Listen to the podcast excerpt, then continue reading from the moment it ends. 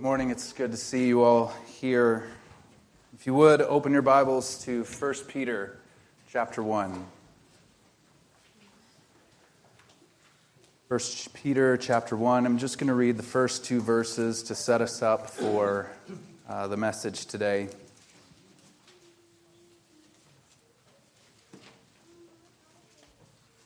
Peter, an apostle of Jesus Christ, to those who are elect exiles of the dispersion in Pontus, Galatia, Cappadocia, Asia, and Bithynia, according to the foreknowledge of God the Father, in the sanctification of the Spirit, for obedience to Jesus Christ, and for sprinkling with His blood, may grace and peace be multiplied to you.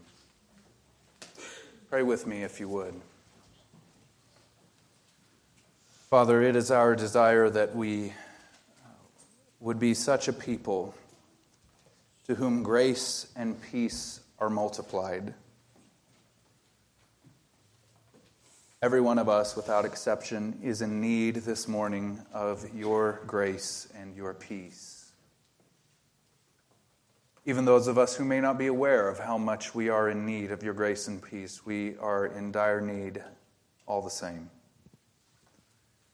And I pray, as we examine your servant Peter and the testimony of Scripture concerning him, that we would be strengthened and encouraged as we see your grace at work in his life, and as we consider how we too may follow you as he did. I pray these things in Jesus' name.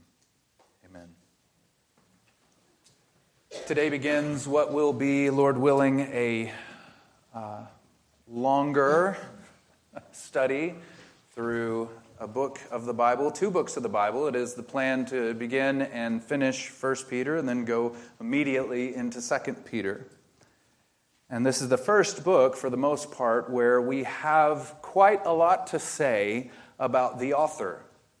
We spent first 18 months or so together in the letter to the Hebrews, and we do not know very much at all about the author. We don't have a name. We can't place him necessarily. I have my own ideas about who it might be, but the Spirit ordained that we wouldn't know exactly who it was.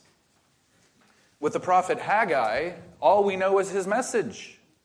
With the prophet Habakkuk, much is the same. We just have the word that was spoken to him. And Jonah, we do have a little bit of data about his life, but that really just comes from the text itself.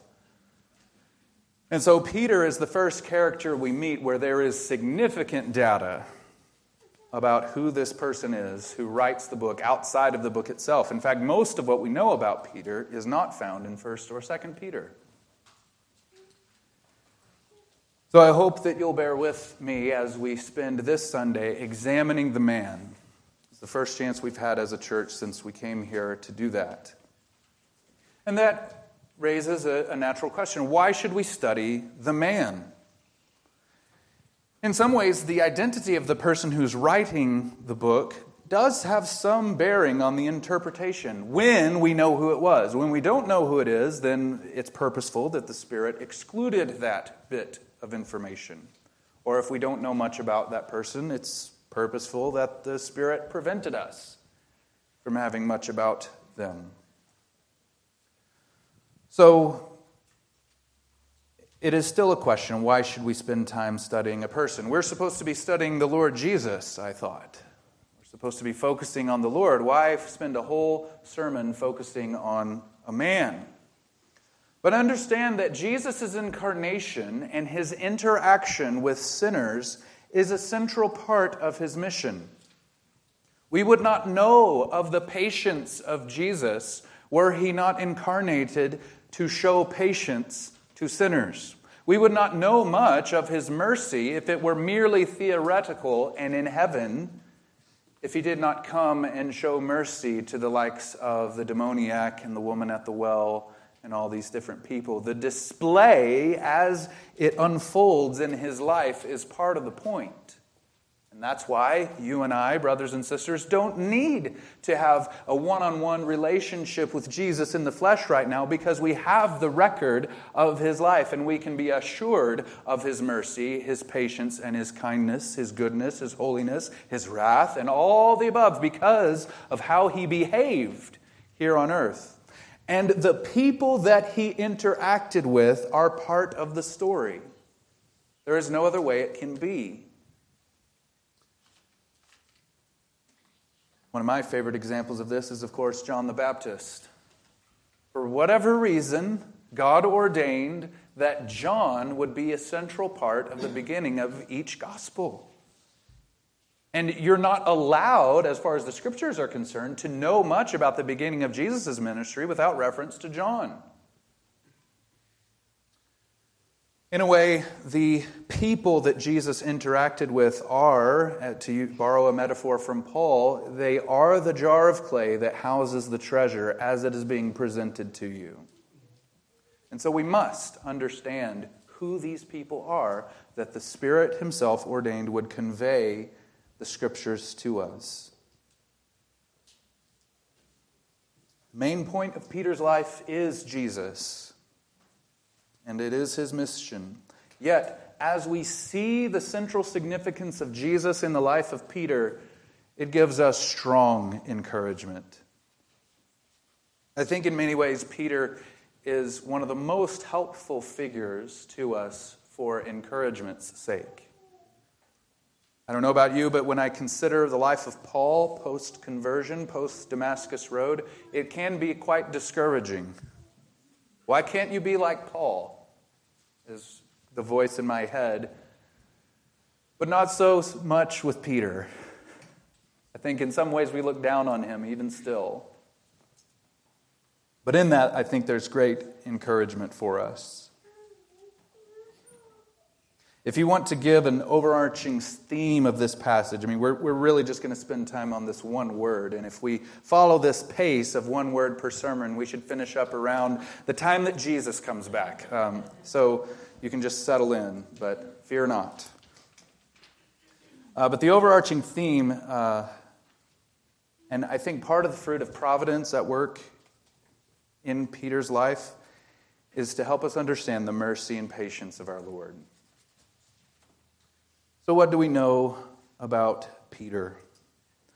Well, first, he is a Jewish fisherman from Galilee. And I hope it won't offend you that much of the sermon will be me just recounting the biblical record of Peter's life to you and then making comments on it. This is how Matthew says it in Matthew 4:18. This isn't the first time that we encounter Peter as far as the chronological record is concerned, but this is important. He's a fisherman. While walking by the Sea of Galilee, he saw two brothers, Simon, who was called Peter, and Andrew, his brother, casting a net into the sea, for they were fishermen. I think it's interesting that Matthew needs to clarify for us that that's why they're throwing a net into the sea, like that there's any other context where you'd just be randomly throwing a net into the sea other than being a fisherman. This is well known that they were fishermen. The four first disciples were fishermen. But it's important, I think, that we need to think about this. This event, as I said, is not the first encounter that they have with Jesus. This occurs after the episode that we find in John's Gospel when John tells his disciples, there he is, behold the Lamb of God. And they begin following him, and Jesus looks back and he sees some of John's disciples following him, and he says, what are you seeking? Master, show us where you're staying. Come and you will see. So this is after the fact, and he calls them to be his disciples officially. And he also changes his name before this event. So Andrew, the story goes, he goes and finds Simon, his brother, brings him to Jesus, and Jesus' response is, so you're Peter, son of John? You're rock. So it's not rocky, as the message renders it. It's not an adjectival form. It's literally the word rock. So Jesus says, your name is no longer Simon, you'll be called rock. And later he explains why. It wasn't used as a personal name. It wasn't a common name at that time. So this is after both those episodes. And he walks by the sea. They're still working for their dads, James and John, Andrew and Simon. And he says, follow me. You know the story. This is how This is how it unfolds. But the main idea I want to draw from this idea of him being a Galilean Jewish fisherman is that he has no unique qualifications for ministry.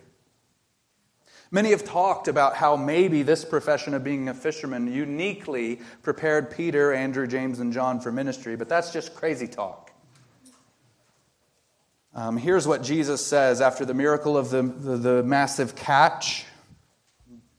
Simon's freaking out. Peter's freaking him out. He says, "Get away from me, for I'm an unholy man," essentially. He says, "Do not be afraid, for from now on you will be catching men." And so people try to read into that and like, well, see, they understand the methods of fishing, and so they're uniquely prepared to be fishers of men. And that's just reading into the text, and it's silly. If to say that, you must know hardly anything about fishing or hardly anything about what it means to fish for men.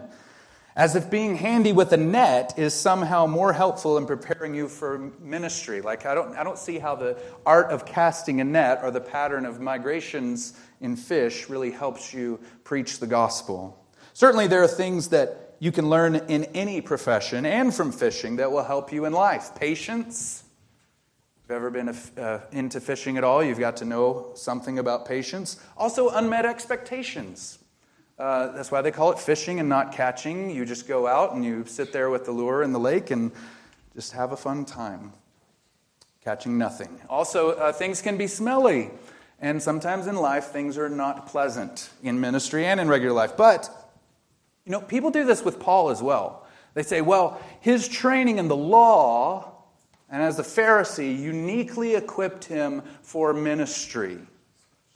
That's just crazy talk as well. If you read closely Philippians 3, he considers all his progress in Judaism to be rubbish. Certainly knowing the scriptures helped him later, but he had to unlearn a lot of what he thought he knew. So what's the point? The point is this, is that you do not need unique qualifications in order to be useful to the Lord. You don't need them. This is how Paul says it himself in 1 Corinthians. "For consider your calling, brothers. Not many of you were wise according to worldly standards. Not many of you were powerful. Not many were of noble birth. But God chose what is foolish in the world to shame the wise. God chose what is weak in the world to shame the strong. God chose what is low and despised in the world, even the things that are not, to bring to nothing the things that are, so that no human being might boast in the presence of God." So the weak and despised and foolish and the unfit for ministry, Paul and Peter especially are examples of that. Not even being a Jew gave Peter unique qualifications for being useful. It was important that the 12, including Judas, were Jews, but not for their usefulness generally. In fact, their expectations as Jews for what the Messiah would be hindered them in most circumstances for clear submission and dependence on the Messiah and being okay with what Jesus came to do. So what's the takeaway for us? You really only need one thing in order to be preeminently useful to the Lord, and that is a genuine following of the Lord Jesus Christ. That's all you need. That's all Peter really needed to do. And in fact, whenever Jesus summons anyone to begin their path of usefulness to him as a disciple, it's follow me. Peter becomes a spokesman and a quasi-leader of the 12. I think that's some indication that he may have been the oldest among them. We'll look at two examples of Peter kind of speaking as, in some sense, representing the thoughts of the 12. Two episodes here that we'll look at are very famous and well-known, but I want to say a few things about them under this heading as an encouragement to you. Do you remember the story? After a hard day of ministry and feeding the 5,000, Jesus tells his disciples to go to the other side of the lake, the Sea of Galilee. And so they get in the boat, and the storm is tossing them around. They're in the middle of the sea, and he begins walking and intends to pass them by, and they freak out because they think they're seeing a ghost. And he says, do not be afraid, for it is I. And Peter says, this is from Matthew 14, if it is indeed you, tell me to come to you. Lord, if it is you, command me to come to you on the water. So connecting that with the previous point, that fishing gave Peter no unique qualifications for ministry, a fisherman especially knows intuitively that the surface of water isn't going to hold you up. So in many ways, his experience with water growing up around the Sea of Galilee probably hindered him or was a challenge to him in his request, command me to come to you on the water. And you know the rest of the story. Jesus says, come to me, and he walks out on the water, and then he looks around at the waves and the wind, and he begins to sink. And he cries out, Lord, save me. There's a pattern here in this story and in the rest of Peter's life up into a point where he begins well, and then things don't go so well. Things start out okay, but then there is failure. So what's the takeaway? What's the encouragement for us? I think it's this, that God uses those who are weak in faith. Even those who are weak in faith. Like we understand intuitively, I think, because of just a general awareness of Scripture, that God uses the weak. But it's not just that he uses things that are weak, but even things that are weak in faith. Paul says himself, for the one who is weak in faith, welcome him.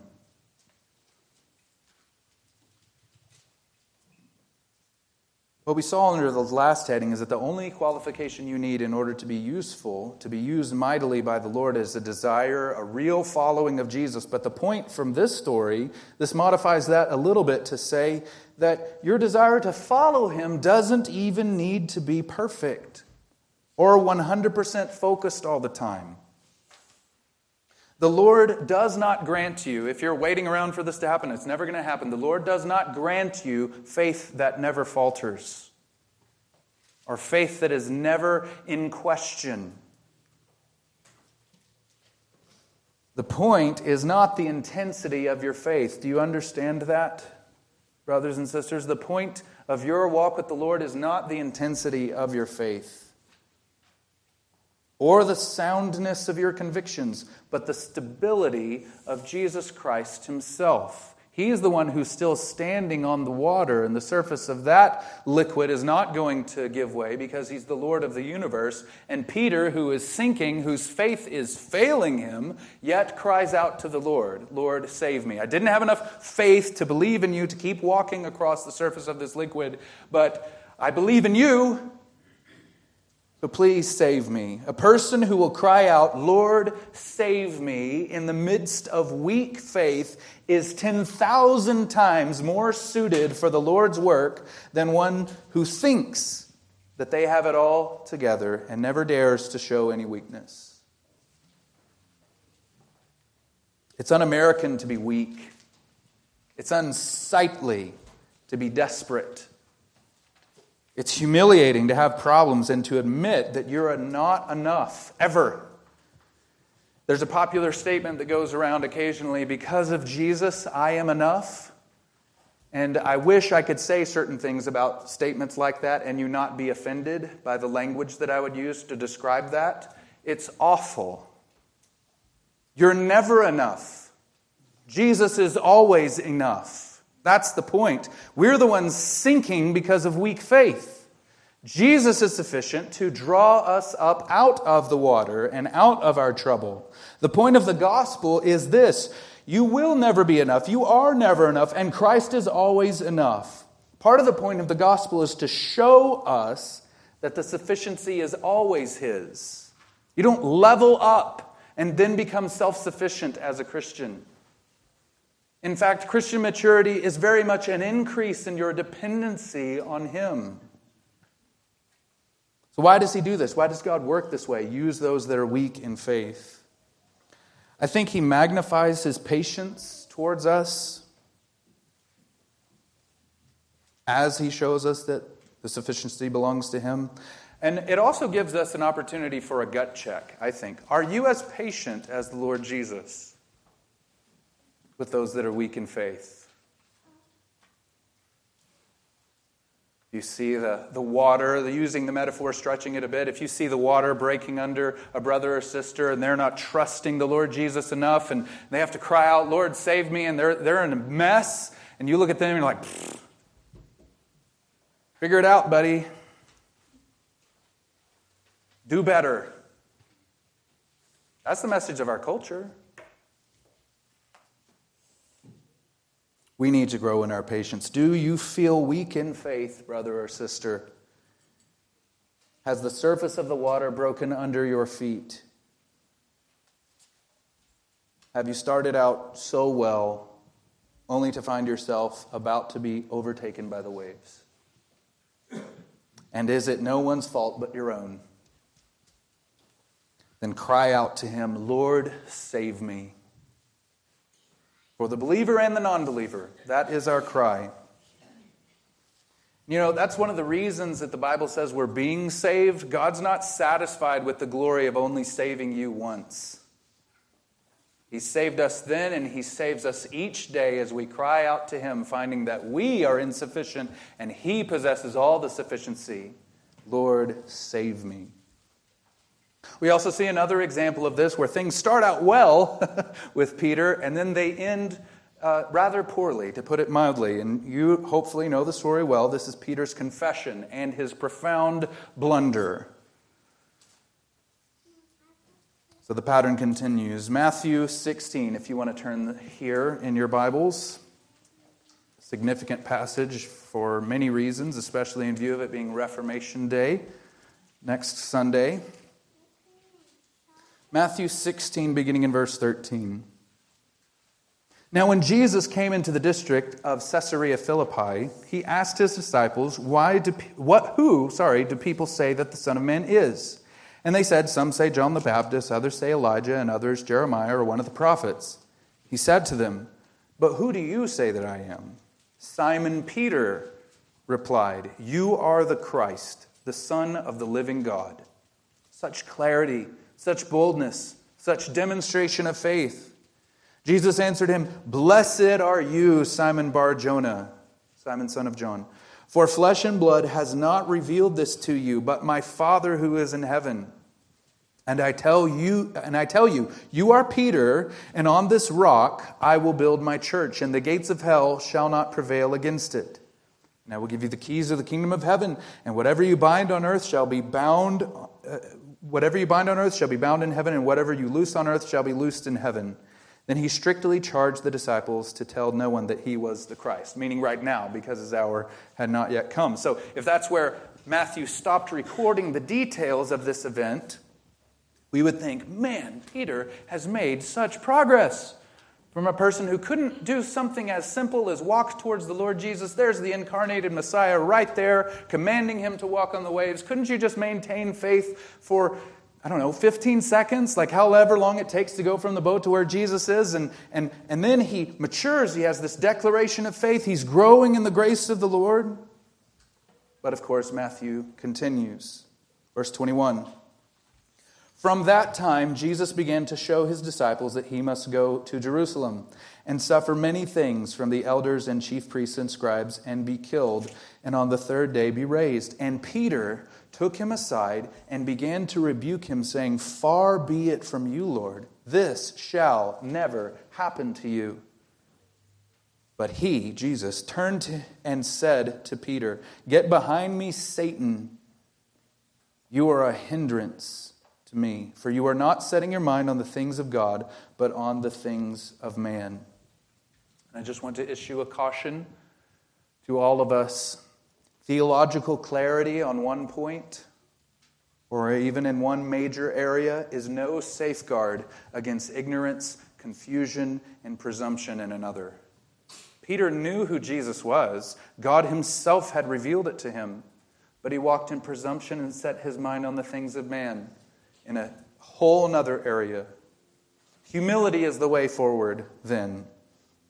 I think it's so possible for many of us who maybe see and can look into our past and see God developing us through many different phases of theological development, and we've read good books. Especially in view of it being Reformation Day, I think this is a temptation for us Reformed brethren Pride is not unique to our tribe, brothers, but it is especially ugly, even ghastly, and so hypocritical for a camp that says we major on grace and the mercy of God to become proud and presumptive in our theological clarity. Have we come to declare the beauty of the Lord, or have we come to declare the beauty of our own presumed theological maturity? Brothers, these things should not be. But back to the main point of the text and the main encouragement. Consider what you would do if you were in Peter's shoes, or what Jesus would have done to Peter, what you would expect Jesus to do after saying that. Are you as patient as Jesus in this episode? Peter should have been fired. That's what he deserved.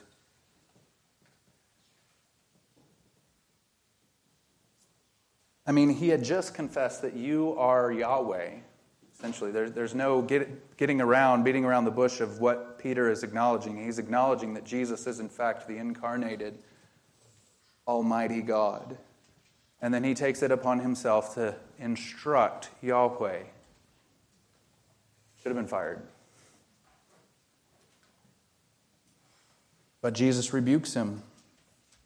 And he doesn't put into question his status as a disciple. Surely, if Peter didn't repent of his rebuke of Jesus and kept telling him, you can't go to the cross, essentially, then it's doubtful that Peter would have continued following Jesus. But after this, as we'll see in a little bit, Peter still doesn't get it. His denial is proof of that. He's still setting his mind on the things of man. So he at least stops telling Jesus, you can't do that. But in his heart, he still believes this can't happen. His understanding of the Messiah needs to be unlearned.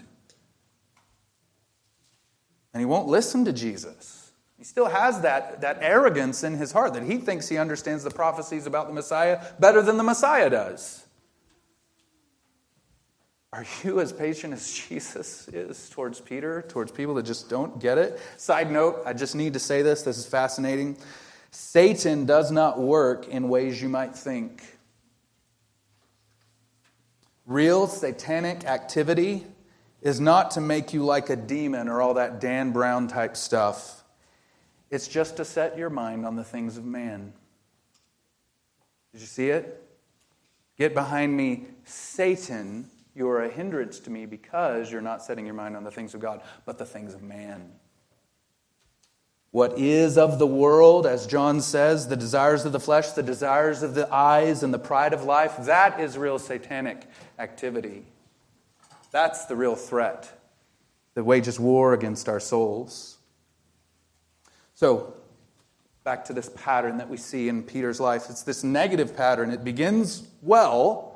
It starts out okay. He started walking out on the water. He confesses Jesus is the Christ, and then it ends kind of poorly, to put it mildly. He's about to die in one episode, and then Jesus calls him Satan in another. That's not going well.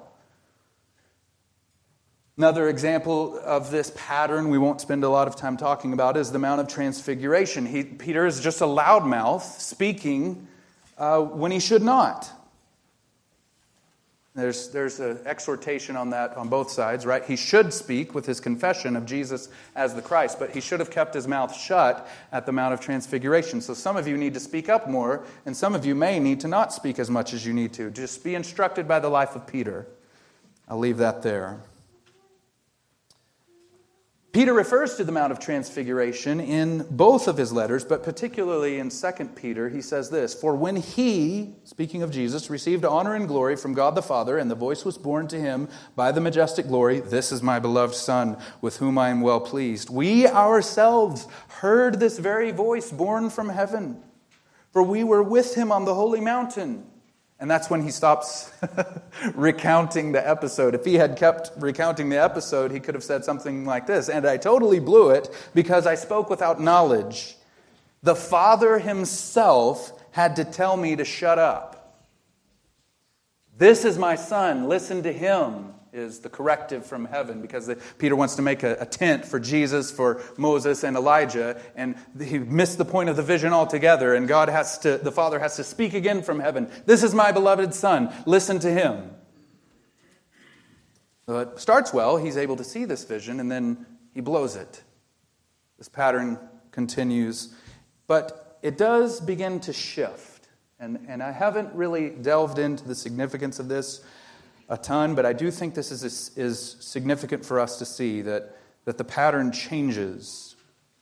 And before we move on to see the change in this pattern, I want to say this is not unique to Peter, right? All the disciples show this pattern. They begin well, and then it doesn't end so well. And they have to be restored in some way. So the pattern of starting well and then things going poorly. But near the end of Jesus' ministry, we see a shift, especially in Peter. We see this in the episode of Jesus washing the disciples' feet.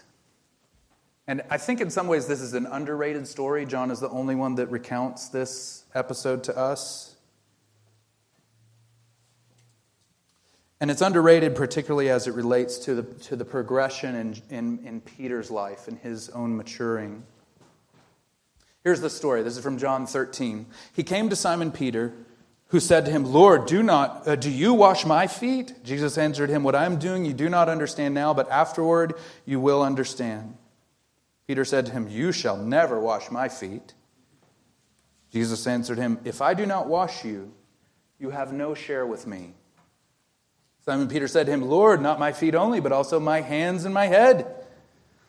Jesus said to him, the one who has bathed does not need to wash, except for his feet, but is completely clean. And you are clean, but not every one of you. For he knew who it was who was to betray him. That is why he said, not all of you are clean. That's from John 13.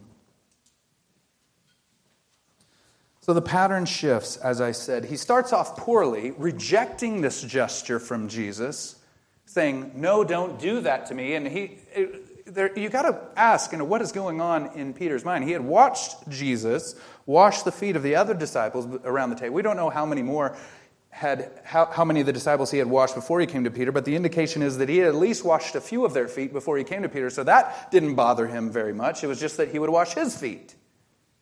So he's not thinking clearly in a couple of ways, and maybe he doesn't know what to do and just panicking, like this is unsightly for our master to be washing our feet. And then he comes to him, he's like, no, you're not going to wash my feet. Starts off poorly, but ends in a better place. So this is the shift in the pattern in Peter's life. Starts off poorly, very poorly, and then some improvement, though not perfection. In a word, the pattern shifts from presumption leading to failure to a different situation where he begins in failure or a misunderstanding and ends in some form of repentance, though not perfection. This is why the life of Peter should be such an encouragement to you. This is the shift that the Holy Spirit enables you to make. Friend, you may be under an inaccurate impression that to be a Christian means that you never fail, or that you're no longer struggling with sin. This is why many non-believers charge Christians and those in the church with hypocrisy. But the point is that we are not perfect, but by God's grace, this shift is available to you. We are in a pattern of sin and inadequacy being exposed and running to the Messiah for help. That's what it means to be a Christian. That is what Jesus does with Peter, even after this episode. And this pattern of starting off really poorly and ending in a better place continues with Peter. And you know where we're going. This is with Peter's denial. You know the story well.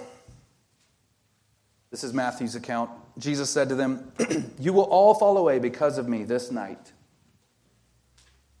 For it is written, I will strike the shepherd, and the sheep of the flock will be scattered. But after I am raised up, I will go before you to Galilee. Peter answered him, though they all fall away because of you, I will never fall away.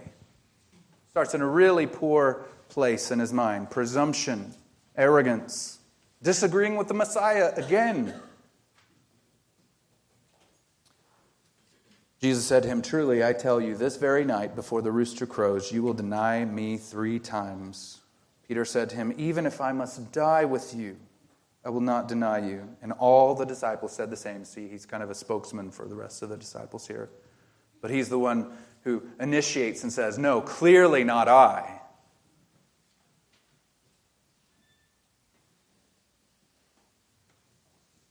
Peter was there when Jesus said this, Matthew 10, "So everyone who acknowledges me before men, I will also acknowledge before my Father who is in heaven. But whoever denies me before men, I will also deny before my Father who is in heaven." So when Jesus says to Peter, "You will deny that you know me 3 times. It won't be a slip of the lip, like maybe that was a denial or not. Nothing in question. You will deny me hardcore 3 times.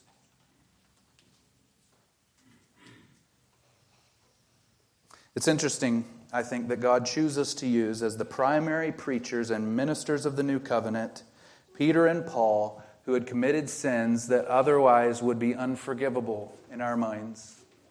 Persecutor of the church, denier of Jesus, 3 times in the same night.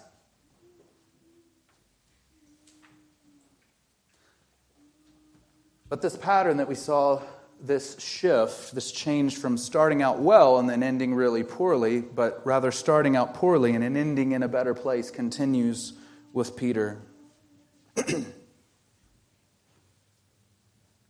He starts off in presumption, leading to his denial, and yet it ends in repentance and restoration. Here's how Luke records the final denial. "But Peter said to him, 'Man, I do not know what you are talking about.' And immediately, while he was still speaking, the rooster crowed. And the Lord turned and looked at Peter." So they're in a situation where he could see Jesus and Jesus could see him and even hear what Peter was saying. So Peter denies him the 3rd time. And Jesus is there, maybe in the courtyard, maybe being mistreated by the soldiers. And Jesus turns and looks at him right after the 3rd denial. "And Peter remembered the saying of the Lord, how he had said to him, 'Before the rooster crows today, you will deny me 3 times.' And he went out and wept bitterly." You know, Paul had his thorn to keep him humble, and I can't help but wonder if the memory of this utterly painful denial and this bitter weeping and the face of Jesus looking at him after he had denied him for the 3rd time in the same night is what kept Peter humble for the rest of his life. This is why, one of the reasons why the Lord uses those who are weak in faith and who are aware of the fact that they are weak in faith. So you won't be presumptive and proud and boastful. Or as Paul said, so that you won't be too elated. "You have not yet come to grasp the gravity of the gospel until you begin to realize that hell and suffering are not the scandalous things about our faith. Rather, what is unthinkable, what ought to shock us, is that God forgives and welcomes and qualifies and commissions people like Peter and people like you and people like me." Peter didn't just have you haven't lost your salvation. He's completely restored. You know the rest of the story. He's restored to be the leader of the disciples, yet still after this.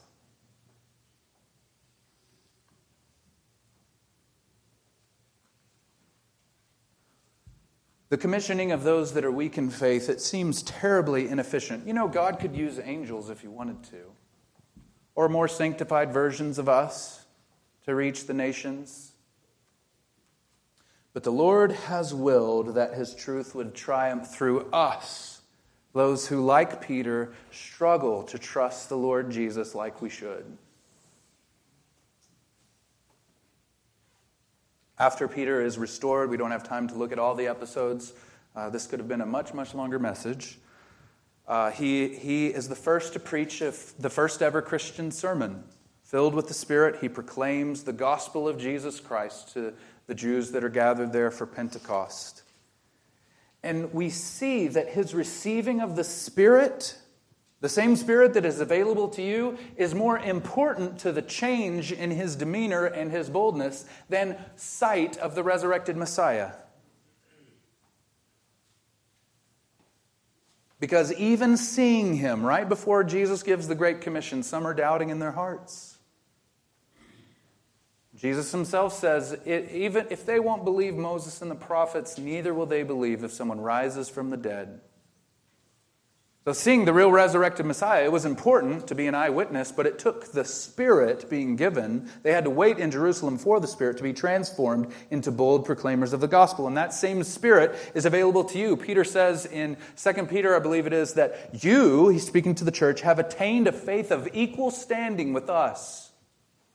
Him being an apostle, him being an eyewitness to the sufferings of Jesus, that didn't put him on a different plane than us. He has unique qualifications for being an apostle because Jesus called him to do such, so that comes with a unique job description. But our faith is of equal standing with his because we've received the same Spirit. He's imprisoned and released, and after his release by the angel, or escape by the angel, if you will, he then travels to other regions and proclaims the gospel there as well. But that episode of him being released from prison by the angel, it shows that he's not yet perfect. Because the whole thing is so unbelievable to him that he thinks he's dreaming. It's just a reflection of the doubt of those who are in the room praying together, and they think it's just Peter's angel that has showed up, right? That it's easier to believe that you have an apparition of someone's appearance in an angel than it is for an angel to go and release Peter. It's just weird. Like the first Christians struggled in their faith. Peter himself. But I want to drive this point home. The Lord uses imperfect people who will yet trust him.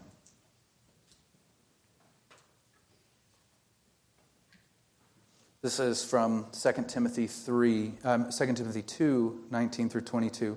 But God's firm foundation stands bearing this seal. The Lord knows who are his. And let everyone who names the name of the Lord depart from iniquity.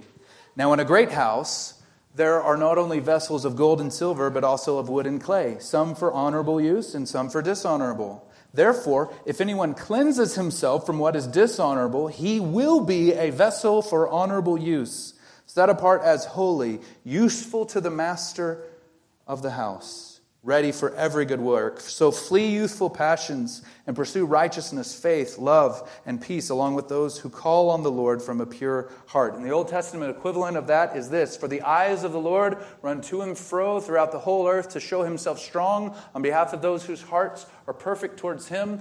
Not literally meaning perfect, because that didn't exist outside of Jesus. But if you trust in God, if he is your hope and trust, he commits himself, he has obligated himself to show himself strong on your behalf. And this last episode that we'll look at of Peter's life shows this same pattern of trust, yet imperfect, leading to repentance. And this is seen in the incident at Antioch. Now, there's a lot of setup we could do here. We could read huge chunks of Acts. We're not going to do that. But you know the story. So Peter receives the vision of the sheet coming down. Multiple times it happens, and the word is, don't call what I have called clean, do not call common. And this is preparing Peter for ministry to the Gentiles. And then eventually servants from Cornelius come and bring him so that he might preach the gospel. And Cornelius is explaining this whole vision to him when he finally gets there. And this is what Peter says in Acts 10. Peter opened his mouth and said, "Truly I understand." So this is kind of a moment of clarity for Peter, right? Or should be.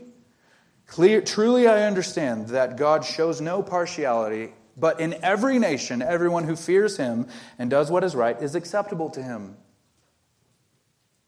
the household of Cornelius is converted, and the gospel begins going to the Gentiles, and this begins happening so much, also through the ministry of Paul and Barnabas, that the Jerusalem Council is called to really figure out, do Gentiles need to become Jews first in order to become Christians, or in addition to becoming Christians, do they have to be Jews too and keep all the law of Moses? So they have their first ecumenical council, if you will, to decide this very issue. And after there had been much debate, this is from Acts chapter 15, after there had been much debate, Peter stood up and said to them, "Brothers, you know that in the early days God made a choice among you, that by my mouth the Gentiles should hear the word of the gospel and believe. And God, who knows the heart, bore witness to them by giving them the Holy Spirit, just as He did to us. And He made no distinction between us and them, having cleansed their hearts by faith. Now, therefore, why are you putting God to the test by placing a yoke on the neck of the disciples that neither our fathers nor we have been able to bear? But we believe that we will be saved through the grace of our Lord Jesus, just as they will." This is almost Pauline. It's so clear. It's ironclad logic. He understands that God is saving the Gentiles. And James himself goes on to quote the Old Testament, that this precedent has already been set, that he will be the Savior of the Gentiles too. So why in the world is he drifting back into hypocrisy in Antioch? Some people come from James, and it's likely that they're telling them the situation, that they're being persecuted in Jerusalem by the circumcision party. And because of that difficult situation going on in Jerusalem, Peter down in Antioch starts just hanging out with the Jews. Starts only eating at the Jewish table. Did you know that God cares what table you sit at? At potluck? Who you hang out with?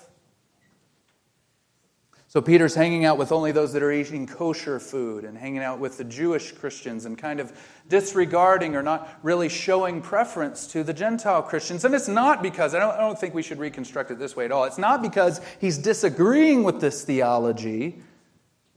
He's just acting out of step with it. That's what Paul says. "But when I saw that their conduct was not in line with the gospel." So he starts out good, but he struggles, but then he's restored. So here's the situation. This is as Paul recounts it in Galatians. "But when Cephas came to Antioch, I opposed him to his face because he stood condemned." I'd like to give that verse to our Catholic friends. The first pope is condemned. "For before certain men came from James, he was eating with Gentiles. But when they came, he drew back and separated himself, fearing the circumcision party. And the rest of the Jews acted hypocritically along with him, so that even Barnabas was led astray by their hypocrisy. But when I saw that their conduct was not in step with the truth of the gospel, I said to Cephas," Peter, "before them all, 'If you, though a Jew, live like a Gentile and not like a Jew, how can you force the Gentiles to live like Jews?'" So Peter's rebuked.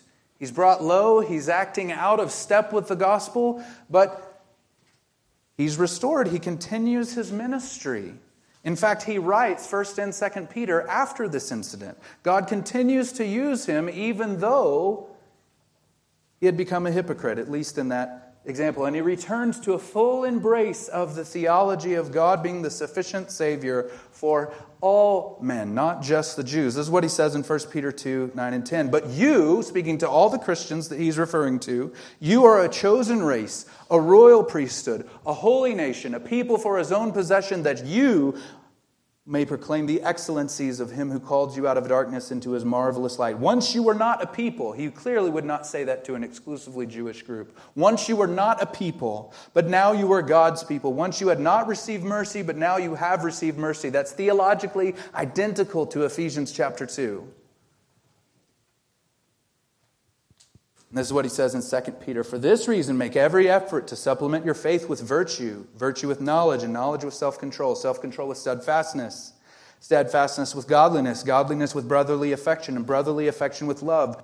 If these qualities are yours and are increasing, they keep you from being ineffective or unfruitful in the knowledge of our Lord Jesus Christ." Notice that he doesn't say adorn your faith with eating kosher food or hanging out with Jewish people or pressing into your Jewish heritage. He essentially repents in his theology from his hypocrisy. He doesn't continue as a hypocrite.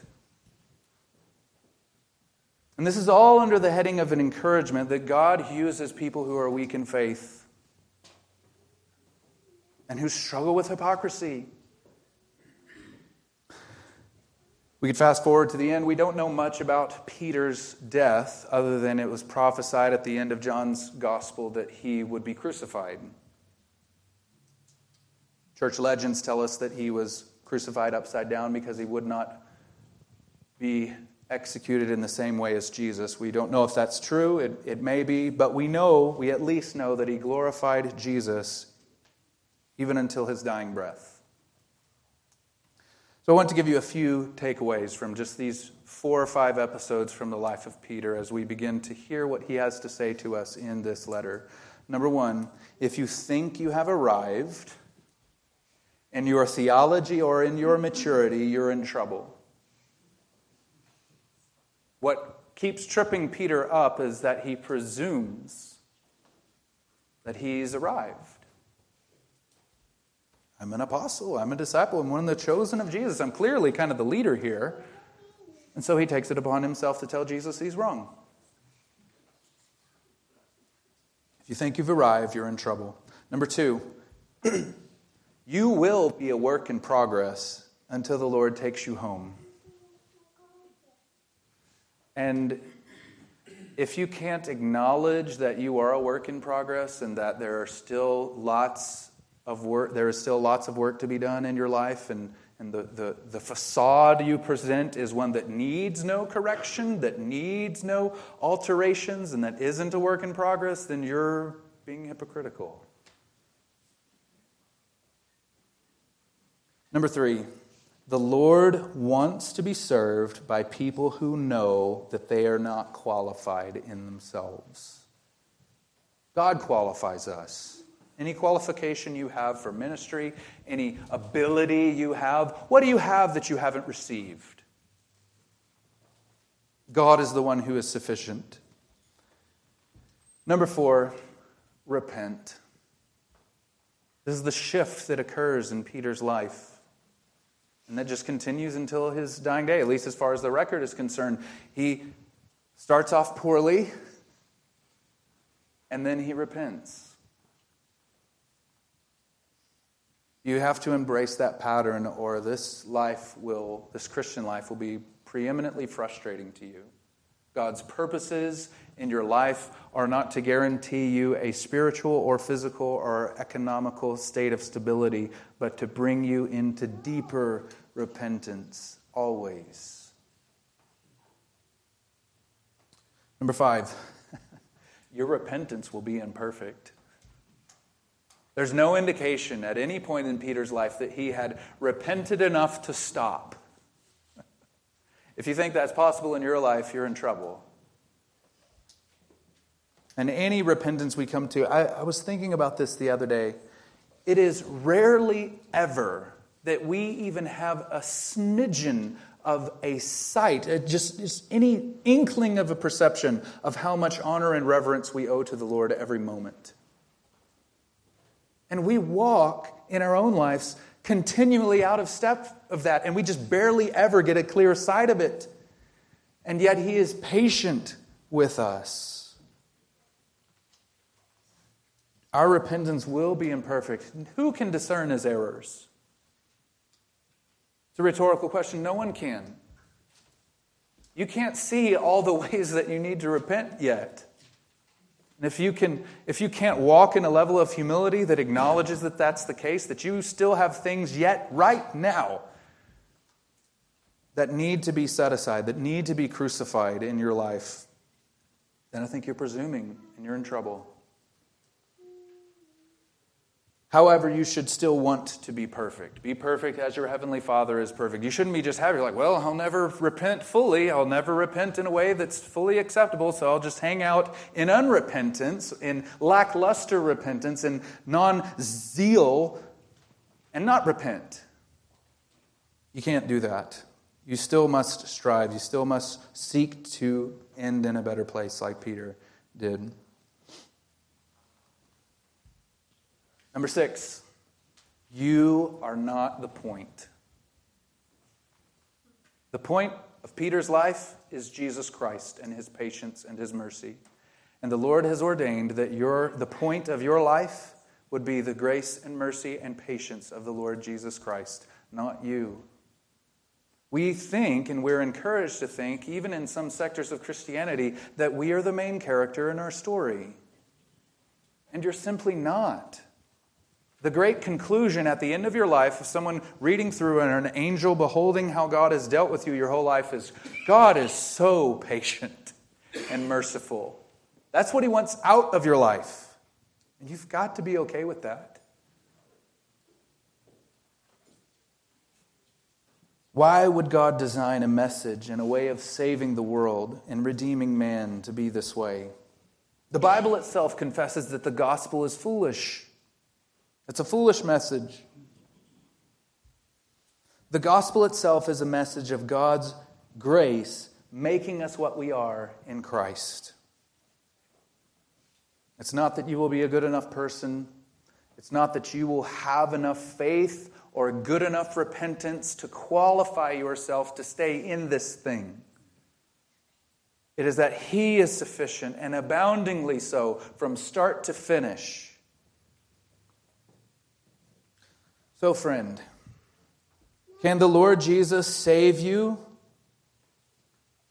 So if you will but trust Him, even if your trust is imperfect and weak, yes. If He can save such a one as Peter, clueless and weak and denying as he was, then He can save you. Brother or sister in Christ, can the Lord use you? Can He resurrect your life from the mess that you've made of it, even since trusting in Christ? If He can forgive and use such a one as Peter, even at one point living at odds with the gospel, in dire hypocrisy, needing to be rebuked, then He can still forgive and use you. You know, as I said, Peter made his final and lasting contribution to us as Christians after his greatest failures in writing 1 and 2 Peter. Why would God do this? Why does God work this way? Again, to show that the sufficiency belongs to Him. He is mighty to save and faithful to forgive. And to the proud in this room, do you want your life to be a display of the scandalous, overwhelming patience and mercy of God? Or will you dig in your heels with your religious pride and believe that even as God has shown you grace, you've done more with that grace than anyone else?